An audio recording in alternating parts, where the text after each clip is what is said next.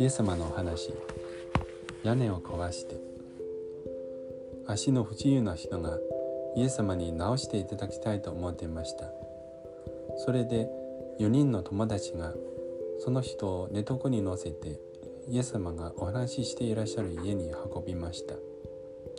家に着いてみると人がいっぱいで中に入れません。友達は屋根の上に寝床を引き上げました。それから屋根に穴を開けるとイエス様の前にスルスルと病人を吊り下ろしました。イエス様は病人を見て「あなたの罪を許します」とおっしゃいました。するとそこにいた宗教家たちが言いました。この人は一体何者なんだ罪を許すことができるのは神様だけじゃないか。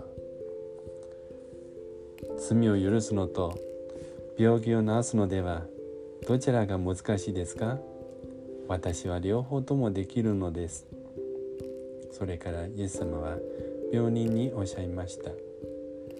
立ちなさい。良くなってますよ。